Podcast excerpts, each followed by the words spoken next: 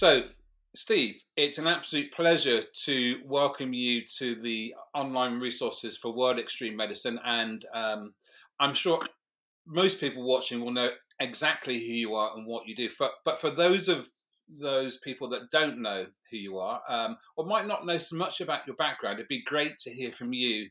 You know, what brought you to your position that you're in now? So, uh, my name's Steve Backshall. I guess now I am primarily a broadcaster working in natural history and expeditions. I started off as a travel writer working for the Rough Guides, and then went on to spend five years at the National Geographic as an adventurer in residence. And that was those were my formative years in expeditions. And from there, I moved to uh, doing wildlife and expedition programs with Discovery, with the BBC, with Channel 5, with ITV, uh, and with National Geographic as well. It's taken me to every single corner of the planet and uh, allowed me to make first ever descents of whitewater rivers in the Himalayas and uh, in New Guinea and down through uh, the rainforests of Suriname and Guyana uh, to do caving expeditions where we've taken the first ever light into caves that have never been illuminated in tens of millions of years and cave diving expeditions. And I guess to see how much there is still left to do in old fashioned, authentic exploration. And Steve, and, and, I know from my own experience that people when they when they hear that resume think it's all very you know quite glamorous quite easy quite straight well not straightforward necessarily but quite you know the perception of reality is slightly different to what we know as our reality. So how have you motivated and, and how do you, you you know how do you come up with the, the new ideas that lead you lead you on to new, these new challenges? And then how do you achieve those challenges? Do you look at them as a whole, or do you break them down into small into small pieces and and do it that way?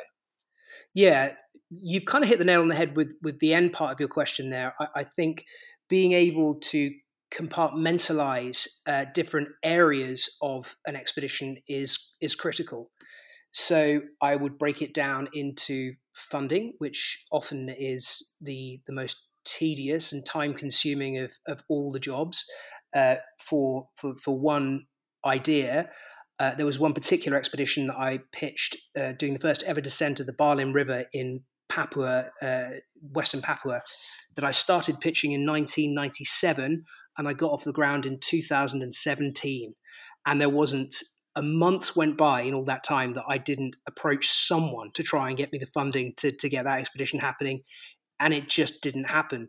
Um, I, would then go from from funding to to team selection again a, a, critical area of any expedition. Anyone who's been on an adventure with someone who doesn't quite work someone who doesn't quite fit in will will know exactly what i mean. And conversely you know those moments where you get a team full of people that you feel entirely happy putting your life in their hands and them doing the same to you those are the magic moments when a, an expedition just sings, it just works. Selection of, of an expedition, selection of a, of a location and of a specific objective, that's another massive, massive topic that again has to be broken down into all its own separate factors. And I think being able to to organize logistics is is all about being able to do the precise planning and preparation for every single one of those stages.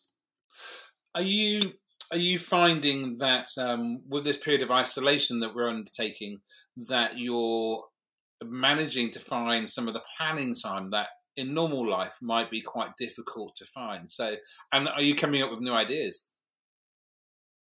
Yeah, very much so. So, I'm actually supposed to be away on a a, a first descent of a whitewater river in in Russia right now, and it's one that we've been working up to for a long time. I've been training for for a long time. Uh, I got myself into the shape that I need to be in for paddling class five, uh, and instead I'm I'm sat at home with my kids. But I think one of the things that I am good at is is knowing you know that that old adage of knowing the things that you can change and the things that you can't, and being prepared to accept the one and to get stuck into the other. when when I'm in a situation I can't do anything about, I am quite good at, at just not getting too hung up on it, um, and just being able to find the positives in in whatever is my my current reality. My current reality is that I am spending more time in the presence of my my babies and my my toddler than I could ever have dreamed possible with a with a life like mine. You know, when Logan, my first child, who's now 20 months old, when he was born, I was away on expeditions non-stop. I never had more than a couple of weeks uh, being able to see him growing up, and then I was away for six weeks or two months. And now I have an opportunity to see every single first first smile, first first burp, first um, first explanation from the from the other end, um, and that in itself is a blessing. Likewise, as a as a naturalist, you know, I've never had an, a, a, a spring where I've been able to be at home looking out my window and be able to go, oh, hang on, the uh, the swallows have just arrived on the 8th of April. That's a week earlier than it was last week. And oh, the caddisflies have just erupted from the river. And I swear that last year that happened two weeks later than this. And, you know, just, just to, to get in touch with the rhythms of my own local patch. Um, and although I'm I'm battling away and trying to find some way to to find work and to fi- to find a way of you know paying the mortgage and paying the bills, uh, there is an awful lot to be thankful for. Do you think that as um, and I understand completely what you what, what, the things you're saying because having led expeditions, I had the same frustrations with my children when they when they were young, um, and sort of having time with them. Do you think, as a result of um, the period we're going through, you'll end up changing your outlook on life and changing the way that you live your life? That's a really interesting question. Do you know I I found that uh, when when Logan was born, it it did change everything. You know, it com- it completely gave me a the meaning of life that I felt like I'd been searching for um, my my whole life long. All of a sudden, it seemed obvious to me that my my purpose in life was was to be a dad and was to, you know, provide a future for for him. And uh, there was definitely a a big sea change in my perception and in, in my drives and in my ambitions uh, when that happened. That was a year and a half ago now, and, and I'm still feeling my way through it. You know, I'd, I'd had decades where the only important thing was was getting out on big expeditions and and you know the next step in my career and now all of a sudden that that doesn't seem so important this present situation that we're in we're in right now feels a little bit like we're in limbo. And when you, when you're in limbo, it's really really tricky to um, to to give it meaning because you know you are you are just the roots have been tugged out from under us we're not sure how much longer this is going to last how much this is going to affect the future and so i think both helen and i are taking a lot of time to sit down and talk through how this impacts our future as a family, how this impacts the decisions we'll make in the future. And, you know, I don't even know if the job that I'm doing is going to exist in six months' time. I don't even know if, if the kind of things that I do for a living are going to be acceptable ever again. So I, I think it's it is a time for for reflection and for you know really trying to figure out what the future is going to hold. I mean, it, it, has to be said. You, if if and I can't imagine that you won't be in demand post uh, post COVID. But if you if you did need any work, you know, you're more than welcome to come and join us at World Extreme Medicine. There's an offer right there. I, I could well be taking you up on that. you'd, be, you'd be more than welcome to. I found that when my children arrived, it was it's not similar to you in so much as it felt like life was a, a black and white photograph, and all of a sudden, when Jamie, my first, arrived, all of a sudden, life was a color photograph it became richer, deeper, and, and much more meaningful. Um, and I think family comes first, doesn't it? And I think this is an opportunity for lots of people to to probably appreciate that that actually this is more time than they've spent with their children than in in many years. Um, and there's a richness and a, and a, silver lining to that. Um, can I roll back just to you were talking about team dynamics and expeditions, and how do you and because this inevitably happens on an expedition doesn't it? But also happens in a clinical setting it happens in an ed department it happens in gp practices it happens in medical teams.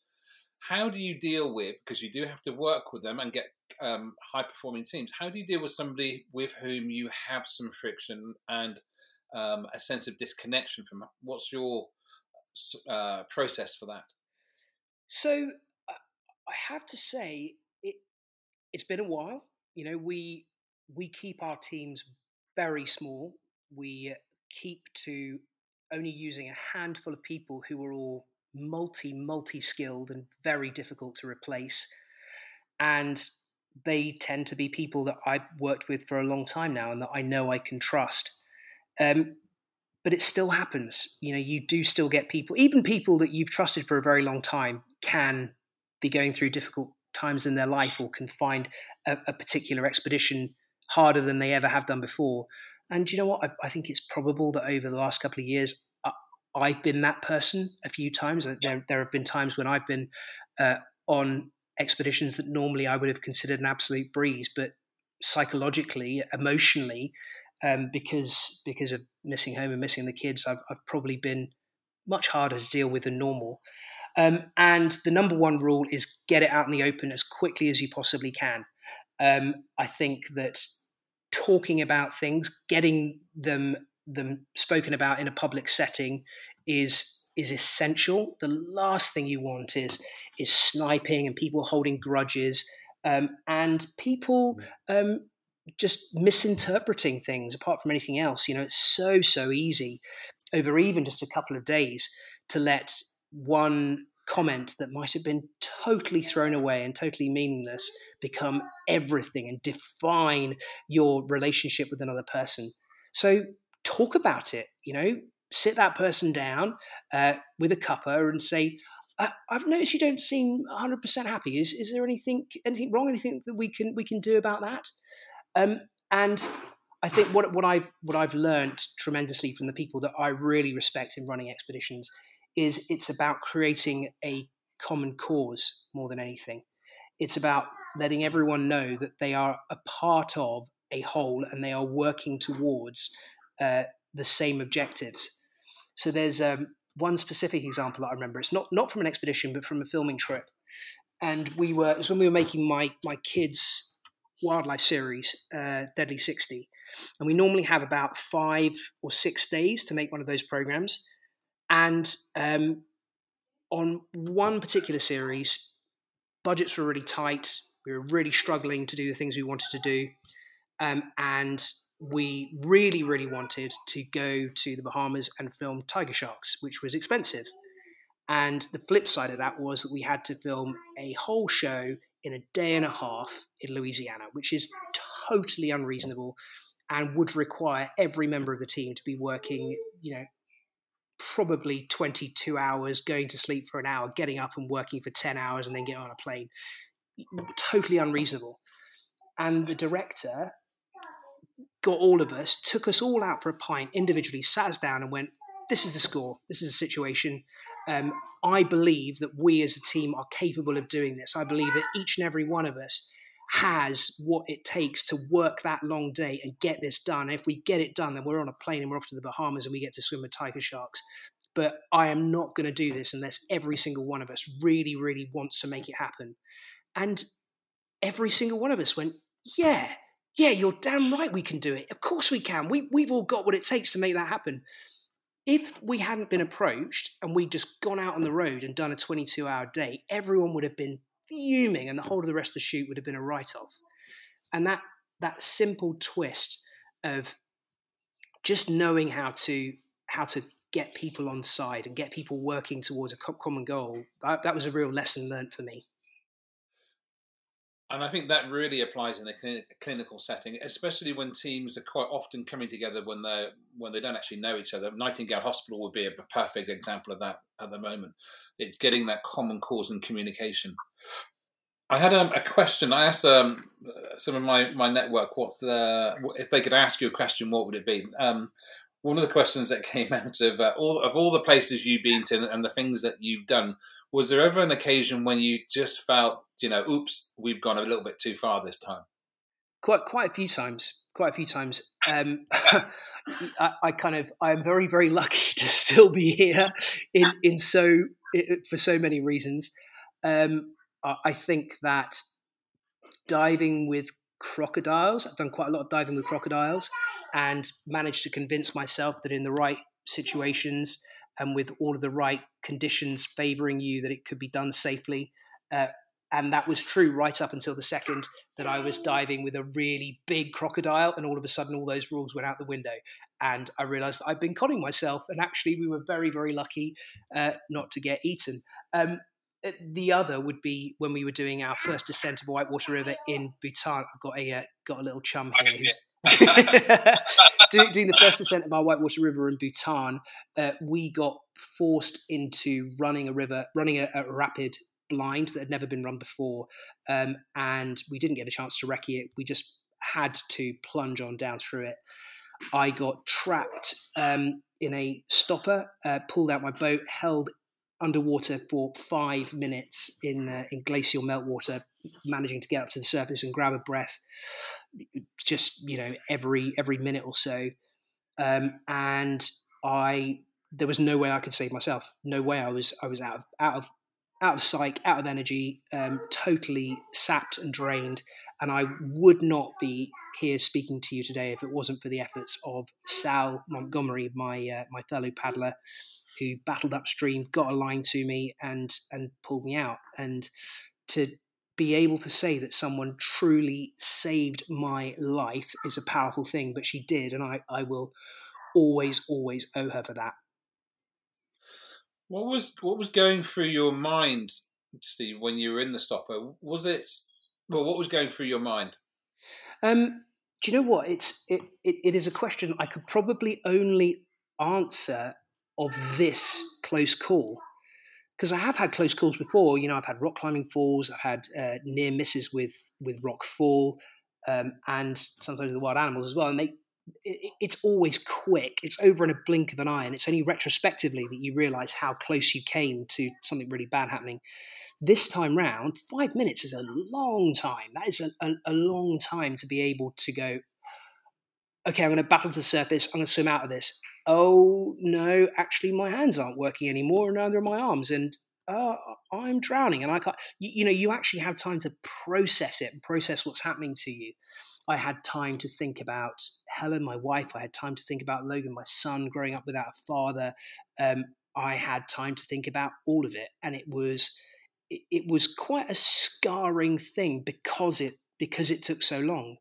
Um, and, you know, I think getting back into the kayak was probably the hardest thing I've ever done because I knew that if I didn't get back in, the expedition was over. Um, and I would probably never kayak again. Um, and there was that, could I call it macho? No, I don't think it's a macho side of me. It was, it was that, that kind of dogged, stubborn side of me saying, I don't want to let this beat me. And I, I, I know that I have to get back in now or I never will. Um, and then the rational side of me going, what are you doing? You know, it's only an expedition. You know, why on earth would you honestly risk your life for something so so trivial? But I am very very glad that I did get back in the boat and that we did finish off the expedition. Um, it just will always be a moment that um, that I look back at with with dread and with great thanks an amazing skill from Sal to get back up the river to where you were and rescue you, as well as controlling their own boat, not going into the river themselves. Yeah, so she um, she got up uh, against the rapids. She got a, a, she got out of her boat, got a haul line, clambered over the rocks around the side. Um, I think she had one throw because once once she throws, you know, once you throw a haul line out, um, the rope streams out of the out of the bag to get a decent second throw, you need to recoil it, and that whole process would have taken 45 seconds to a minute. And I didn't have that. I, I was definitely right right on the edge. There was, you know, nothing, nothing left keeping me at the surface. So she had that one throw, uh, and she got it. She hit me, bam, right in the hand with it, uh, dragged me out. I was still flushed down another three sets of rapids out of the boat and got a really good kicking, but you know, I I knew I was going to survive by then, and it just was, you know, just pure joy at being out of the thing. And you've lived to tell the tale. Yes. The um that brings me on to um how do you and I guess your kids are, are are young, but how do you communicate with Helen and your children about the expeditions you're you're going on so that they handle the stress of you being away and but also give you the backing that you need in order to pursue the career that you are pursuing yeah um, with with helen um, I, I, don't know if you know but helen's an she's a professional athlete um, and so for her the big thing is just overwhelming jealousy that she's not on the expeditions herself uh, yeah. I, I don't think she has a, a, huge amount of, of fear for my safety. She's more thinking, why aren't I going on that? Uh, and so there's there is there is a degree of having to cushion the blow of I'm going out to do this incredibly cool thing and I'm leaving you without without babies, uh, which yeah I, I, I think is um, is one that she she certainly struggles with. I honestly have no idea how I will get across the things I'm doing to to my kids. I've had a little bit of a taster of it with my with my nephews who are a bit older, and you know it was a good. I mean, they were really kind of three, four years old before they they actually made a connection between Steve Backshall that they saw on the telly and Uncle Steve, and that they oh, put okay. the two together and really kind of understood that I was the same person. Um, but you know, my my little nephew can't watch the stuff where I'm where I'm doing things that he sees as being dangerous. He just can't watch them.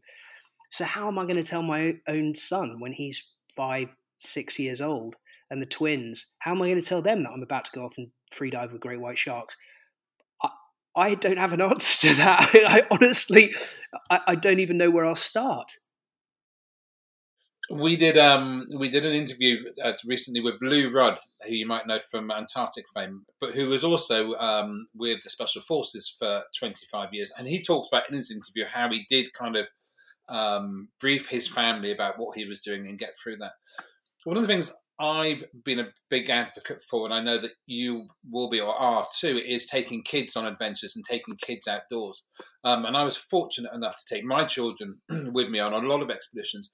And I found the experience I had was like starting the expedition, your expedition career all over again, because all the stuff you see, you saw the first time that really got you into expeditions, you see again for your children's eyes, and it's it's just an amazing experience to sort of re reignite your passion for adventure and stuff. And, and kids are an amazing way of doing that. They also open doors that are completely closed to you as, as a solo traveler or as a, or as a male traveler. You know, doors just open when you've got children that you'd never ever go for otherwise. Um, Steve, I know that you're keen to get back to your kids, and it's a nice sunny day out, sunny day outside. Um, I guess the the one last question I have of you, if you could um, pass a message on to the frontline health workers who are taking the strain of the COVID crisis for us on our behalf, what would that message be? It would be a, a huge, overwhelming thanks. Uh, you are putting yourself into a situation that I cannot even begin to imagine. You are doing things that that I find so extraordinary humbling. Um, thank you so so much for all you do. I hope that someday I will have a chance to to shake you by the hand, although maybe handshaking might not be such a good idea. But uh, until such times, from me, the heartiest of thanks. Thank you very much for joining us today. I know your your schedule is busy. You've got kids. You've also got your your other work going on. So thank you for giving us the time today, and we look forward to speaking to you again in the future. You're very welcome. I thoroughly enjoyed talking to you.